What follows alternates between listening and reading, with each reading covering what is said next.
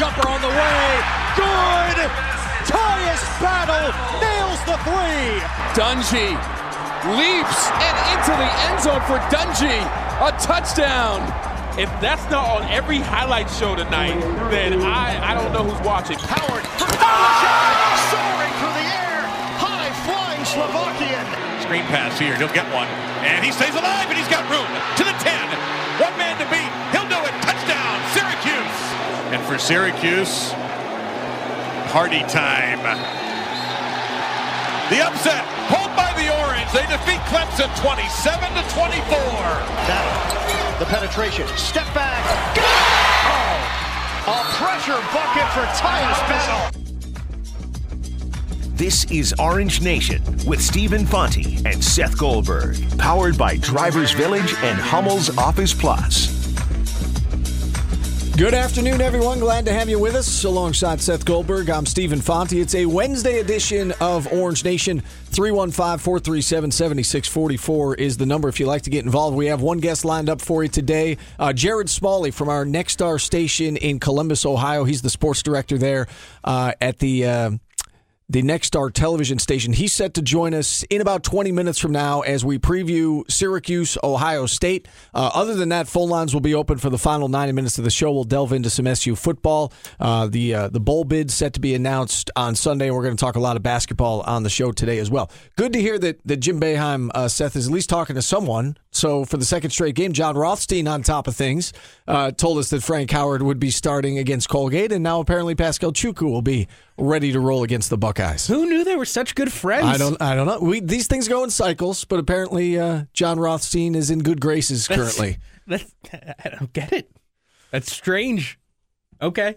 Anyway, it's important because they need him out there, and they need him to play a heck of a lot better than he did down in New York, as we saw. You know, especially Oregon and, and well, UConn for that No, matter. The, both, the both UConn teams- one, the UConn one is more more staggering and more confusing and and and concerning for well, me. Bull Bull went off in No, the Oregon game. Uh, yes, but there's one of him. True. There's, there's only he one also weighs him. about 150 pounds. No, I know, but but look at look at Eric Cobb and look at what they're facing tonight in Kaleb Wesson. Kaleb Wesson is 6'9", 270.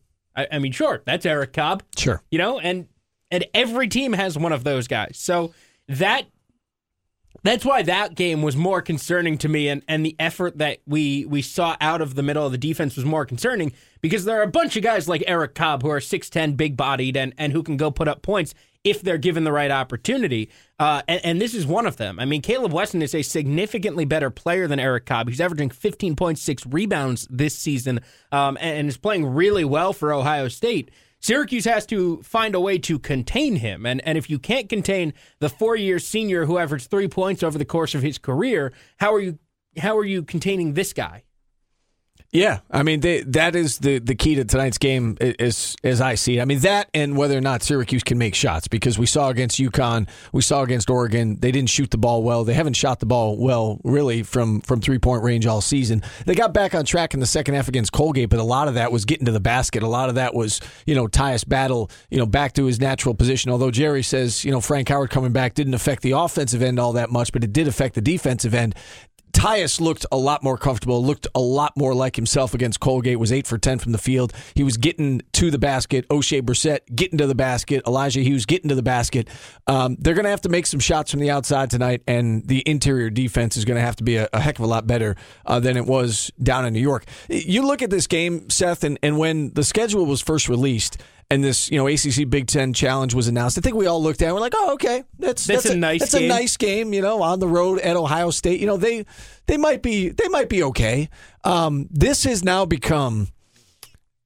I don't think it's overstating it to say this is the centerpiece of the non-conference schedule now for Syracuse after the wasted opportunity in New York. This is it. I mean, do you see another quadrant one win in non-conference? I mean, that would mean that Buffalo or St. Bonaventure or Georgetown would finish in in I the top Buffalo, thirty. I think I mean, Buffalo maybe could. Maybe think- they I did think- last year, right? And and that's why I say, and Buffalo's a top tw- uh, tw- top twenty five in the AP poll, uh, and and I'm gonna I'm gonna put more weight in that than the Sure. net rankings for right now. But I, you know, I I do think that Buffalo could end up in that spot, but this is the most obvious one because it's on the road, because road wins are weighted heavily, and because uh, Ohio State would have to drop out of the top 75 in order for this to not be a quadrant one win. And they started at one. So you would have to have something go terribly wrong for you to drop from 1 to 75 over the course of this season. So I, I think that for that reason, this is the most obvious and this is the centerpiece of, of the non conference schedule. And, and certainly it's at a different level than we thought it was going to be coming into the year. I mean, we both thought it was going to be a good game. I don't think anybody expected them uh, Ohio State to be this good. Yeah, I mean they're undefeated right now, 16th in the country, number two in the net rankings. They were number one uh, when the initial rankings came out. Texas Tech now the nation's number one team uh, in Whoa. the net rankings. Whoa! Um, but you look at this. I still and- don't understand these, by the way. Well, again, some of it Still has to do no with the sense. some of it has to do with the sample size. It's a small sample size. Things will shake themselves out. But getting back to Buffalo for a moment, yes, they have a chance to be a quadrant one win. Syracuse would need to win that game at home and then hope that Buffalo stays, you know, within the top thirty in the country. In order for you know a mid major like that to stay within the top thirty, they're going to have to be extra special. And we saw them last year. Buffalo had a great year. They got to repeat that if that's going to be a quadrant one win. And I don't know if you can rely on Buffalo to stay You within the w- within the can't. top 30. So for me, I mean this this game becomes the centerpiece of the non-conference schedule. And and you look at, you know, not only is it their last road game until January 5th, but it really is their last chance in in my opinion to earn one of those resume building wins. And if they lose it, now all of a sudden and, and again, it's not like the sky is falling, but all of a sudden you've put yourself you know, behind. Like you've got some ground to make up. If you lose this game and you've got three losses at this stage and and no quality wins, you've put yourself behind the eight ball a little bit. And not to say they can't get out of it. We know they're talented. We know they were picked to finish, you know, in the top four or five of the conference, depending on on who you ask. And there are going to be a lot of chances for quality wins in the conference. But again, you don't want to rely on that. You want to steadily build up your resume. And a loss tonight, I don't want to say it would be devastating, but it would put you behind schedule, certainly. It would put you behind the eight ball. It, it really would because look at what has gotten Syracuse into the tournament in recent years. It was, you know, in twenty uh, in twenty sixteen, it was a combination of things. It was a win at Cameron Indoor in conference, but it was also the battle for the Atlantis, right? When they they won all those games down in the Bahamas, that got them into the tournament as safely as it did. You know, and and I, I think that sometimes that kind of thing is overlooked. Like last year, it ended up being that Buffalo win. You've got to win a game like this. You can't you can't go through your non conference schedule, not play anybody, not win or, or not win the games against anybody who's decent, and expect to make the NCAA tournament. You have to do really heavy lifting in the in conference play if that's the case. And look, we know the ACC. We know the ACC is going to be really really good this year. Um, it's hard to do that heavy lifting. It's hard to go win 10, 11, 12, 13 games in your in your ACC schedule when you're having Duke twice, when you have Louisville twice, when you have uh, you know UNC and Virginia and, and everybody who's on this schedule, you can't just assume that you're going to go win 13 games in conference. And and I mean, look, if you do, then great because it means that you have a lot of quality wins. But uh, you have to win a game at some point here in the non-conference. And, and I know that the early season it was well, Frank wasn't healthy. And if Frank comes back and you're still not winning the games, how much credence can you put into the well? Frank wasn't healthy when those games happened. Yeah, and again, we talked to Gerry McNamara yesterday, and he he says he doesn't buy it. That gives the, the team excuses and lets them off the hook for what happened in New York, and, and he doesn't want to let them off the hook. And, and I guess maybe I should clarify when I say this. You know, a loss tonight would put them behind the eight ball. The, UConn loss is really the one that put them behind the eight ball because if they had beaten UConn, and then even if they lost to Oregon and you know to, to Ohio State tonight, that's not behind the eight ball. The, the one that but- put you behind the eight ball is the fact you lost to UConn at Right. Madison Square Garden. So I guess I should clarify that. Um, and, and I'm not willing to say that if they lose tonight, you know, oh, th- this team is headed for the bubble. I think it's a little early for that. I mean, it's still November. But again, you've got to be extra good, you know, extra special um, to to pull yourself out of this and to and to then get ahead of schedule and off the bubble and safely in the tournament. And you know, let's be honest, the, the goal this year wasn't to make the tournament or make the, the second weekend. The goal this year was to you know to make a special run. And in order to make a special run, you want to have a high you know as high a seed as possible. So you know this game again, I don't want to say it it it determines whether or not this team falls on the bubble, but this game could determine, you know, whether or not Syracuse will find itself in position to get a high seed. You know, come selection Sunday. And and I don't think that's overstating it. That I know it's November, but and there's a lot of basketball to be played. You need a win like this though in your non-conference. Yes, you do. And and to the point that you just made, this year was not about just getting to the NCAA tournament and saying, "Hey, let's let's see what happens." This year, uh, there were higher expectations. Some of them I thought might have been a, li- a little too much, but I, I, think that there were higher expectations. Uh, you know, my my expectation of this team was for them to be a top twenty five team. I, I, still think that they can be. I, I, still think that they can be that good. Um, you know, they they still should be able to make a run in in March, and and obviously that's a crapshoot. Nobody really knows, but those are kind of the expectations. It's not, hey, let's just get there. You know, they, th- there were thoughts around this program that this team was good enough to do something special. And now all of a sudden, if you lose tonight, you're back in the same position that you've been uh, for for what the last five years. Let me point this out. So the new polls came out on Monday and the, the AP and coaches poll, Syracuse lost a, a, considerable considerable amount of votes in both polls to the point where they're out of the top 35, and that means you're on the bubble. If you're out of the top 35, in you know they're they're like 12th in the others receiving votes right. category, that means you're on the bubble. And these teams have almost flip flopped where we thought they'd be. Right? I mean, Ohio State is 16th in the country. That's right about where we thought Syracuse would be to start the season. That's right where they were to start the season in that you know 15 to 20 range. Again, depending on what poll you were looking at, they've now flip flopped. Ohio State's gotten off to the good start. They've beaten Creighton. They've beaten Cincinnati. They've taken care of business out of conference. They're 16th in the country, and now SU is you know barely receiving votes, receiving you know like seven, eight, nine votes. Um, that means they're on the bubble. So, and, and that's why this game takes on extra importance because if you lose this one, you really don't have a chance to get another true quality win until what? I mean, I you know, I guess at Notre Dame, Notre Dame we would think would fall within the top 75 uh, in the net rankings. I suppose that would be a quadrant one win, and then outside of that, you're going to Duke on January 14th. I don't know if if you want to you know bank on that being your first quality win of the year uh, because Duke looks awfully good. I mean, you're talking about going another you know month, month and a half before you have an opportunity at a game like this. That's a long time. Yes, it's a very long time. We're going to be talking, like, if they lose tonight, we're going to be having the same conversation repeatedly for the next five weeks, on and if, off. If they lose tonight, we're having this same conversation until Martin Luther King Day. Yeah. Like just and and and just think about how long that feels. Like just just think about how far away Martin Luther King Day feels. Six weeks. And we're going to be having this same conversation heading into that weekend because they they they need to win this game. They they need to win a game like this. You you've got to be able to go and put wins on the board in in not so fun environments, in not so nice places.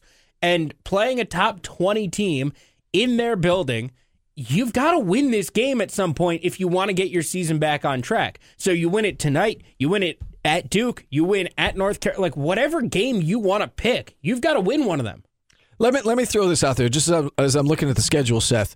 Um, you could make the case that Syracuse has maybe five home games on its schedule that would be quadrant one wins. Clemson is it that's plausible. That's January 9th. That's a home game.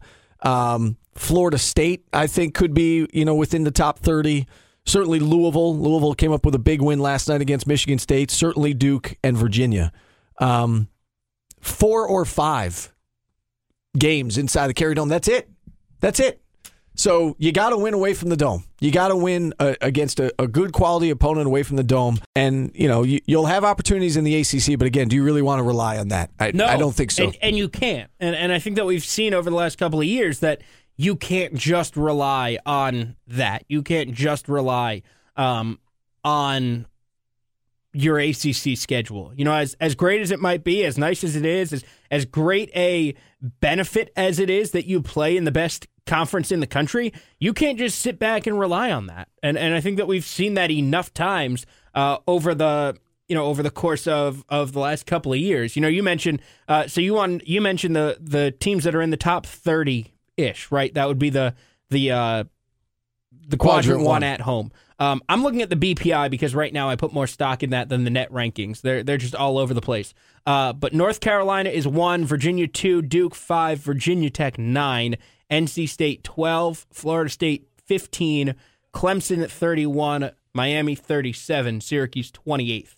Um, you know, so if you're going off the BPI, which I know the that's not what they're going to use. But you've got teams in the ACC who are in the top 40. I mean, that's nine teams in the conference, including yourself, who are in the top 40 of the BPI. Uh, 12 of the teams are in the top 70. So, like, you're, you're going to have chances at wins, but I, I think that it, like, you've got to win something outside of your And, conference. and my point is the the ones I rattled off, like they don't play North Carolina at home, they don't play NC State at home, Right. they don't play Virginia Tech at home, uh, they don't play Notre Dame at home. So you're talking about you know again a limited amount of opportunities you know inside the dome where it's it's obviously easier to win. Um, and easier to pick up those quadrant one wins. So this is a big game tonight, I think, for a lot of reasons, and I, I certainly don't think we're overstating it. We do need to take a timeout. When we return, we'll bring on Jared Smalley from the Nexstar Station in Columbus, Ohio, as we break down this matchup between Syracuse and number 16 Ohio State. Keep it here. We're just getting started on Orange Nation. Back after this on ESPN Radio. Jumper on the way. Good. Tyus Battle nails the three. Dungey leaps and into the end zone for Dungey. A touchdown. If that's not on every highlight show tonight, then I, I don't know who's watching. Howard for Kalashak, soaring through the air, high flying Slovakian. Screen pass here. He'll get one. And he stays alive, and he's got room to the 10. One man to beat. He'll do it. Touchdown, Syracuse. And for Syracuse, party time. The upset, pulled by the Orange. They defeat Clemson 27 to 24. Battle, the penetration, step back. Oh, a pressure bucket for Tyus Battle. This is Orange Nation with Stephen Fonte and Seth Goldberg, powered by Drivers Village and Hummel's Office Plus. Hour number two of Orange Nation underway on ESPN Radio. Again, phone lines open at 315 437 7644 if you'd like to check in. Uh, we can certainly talk some SU basketball if you'd like. Uh, we spent uh, all of our number one uh, previewing tonight's matchup between Syracuse and Ohio State in Columbus. We're going to switch gears. We're going to talk some football, though, here in hour number two. And, and we kick off the second hour uh, with the, the big awards being released by the ACC Football Conference. We, you know, had the Coach of the Year yesterday and Defensive Rookie of the Year and Offensive Rookie of the Year. Uh, today we get the ACC Player of the Year, and I don't think there's there's really any surprise who that is. Uh, but Travis Etienne wins uh, ACC Player of the Year. Uh, the, it's a good thing. It's a good thing Clemson learned that five weeks into the season, yeah, isn't it? Right. Uh, the defensive player of the year, uh, it was a battle between Christian Wilkins and Cleveland Ferrell, and Ferrell wins that by eight votes. Uh, Clemson dominated the awards, and, and obviously for good reason. Dabo Swinney named Coach of the Year, Trevor Lawrence named uh, Rookie of the Year, Travis Etienne Player of the Year, and uh, Cleveland Ferrell uh, named uh, ACC Defensive Player of the Year. So, so pretty much a sweep. Andre Cisco kept it from being a sweep by winning Defensive Rookie of the Year, but uh, Clemson cleaned up. I think it's funny that in the overall player of the year voting, uh, Christian Wilkins got 14 votes and Cleveland Ferrell got two. And then Cleveland Ferrell beat him by eight votes in the defensive player of the year voting, which means that there was a large portion of the of the voting base that was like, he played offense. That's the difference. That's that's why he's the player of the year. but he's not the- Multi-dimensional. That's hilarious. That is funny. Um, I wanna... Also, how do you how do you end up and, and and this is not just an Eric Dungey thing because there are a few others who have this. How do you end up with fewer votes for your uh for your specific side of the ball player of the year than you do for overall player of the year? Like if you like Yeah, I don't know. like I'm I'm using you as the example because you're you're you voted in this thing, right? I did. So, in theory, if you voted for Eric Dungey to be the ACC Player of the Year, wouldn't you think you have to vote for him? So not, not that like by rule you have to, but like in theory, shouldn't Right. you vote for him for Offensive Player of the Year? So three people voted for Dungey for Offensive Player of the Year. Four people voted for Dungey for ACC Player of the Year. So I think it stands to reason that he got one of one of the you know the people that were a a, defensive, def- a defensive vote, right? He, I, I guess. Like what I, I- think um, I, that's the only way you can explain it. Um, Yeah, he must have gotten one of the 16 votes that went to a defensive player. Yeah. I think that's the only way you can explain it. I don't know. It's it's it's strange because Wait, no, that would go the other way. That would go the opposite way. That would mean he has more. That would mean he has more votes. Like Ryan Finley has nine votes as offensive player and eight and as eight player. is player of the that year. means so he, got he one lost of one of his votes to a defensive player. Right. I see what you're saying. It's the opposite. Yeah. Like that. That makes no right. sense to that, me. that does make no sense. How do you how do you think a player is the best player in the conference, but not the best offensive or defensive player? so like Travis Etienne got 32 votes, uh, offensive player of the year, and 22 for player of the year. So he lost 10 of his votes to a defensive player. Yes, theoretically. in theory. Okay, you're right. It doesn't work the other it way. doesn't work the other way around at all. I don't know. I don't know unless somebody clicked the wrong name by accident. It, it was you know one guy because that's that's the way it was. It was like you you basically it was a it was a you know a, you did it on a computer. It was all course. computerized, obviously, and you just clicked on the guy. So maybe I thought he you were punching Chads through the maybe through well it's not like you had it to type out Eric Dungey in a box. You know what I mean? Oh, you just okay. clicked on his name. So maybe they they clicked on the wrong name. I don't know. Um, I had Etienne winning the, the ACC Player of the Year. I, I did You wanna, have to. I did want to bring up something that um, that came up on the Orange Nation television show last night in regards to Clemson. Julian Wiggum said to me uh, after the show, we were off air, and he said we were talking about, um, you know, the the possibility of you know if Alabama loses to Georgia, is Alabama still in the playoff? And we Yes. we got on the topic of well, does the same hold true for Clemson?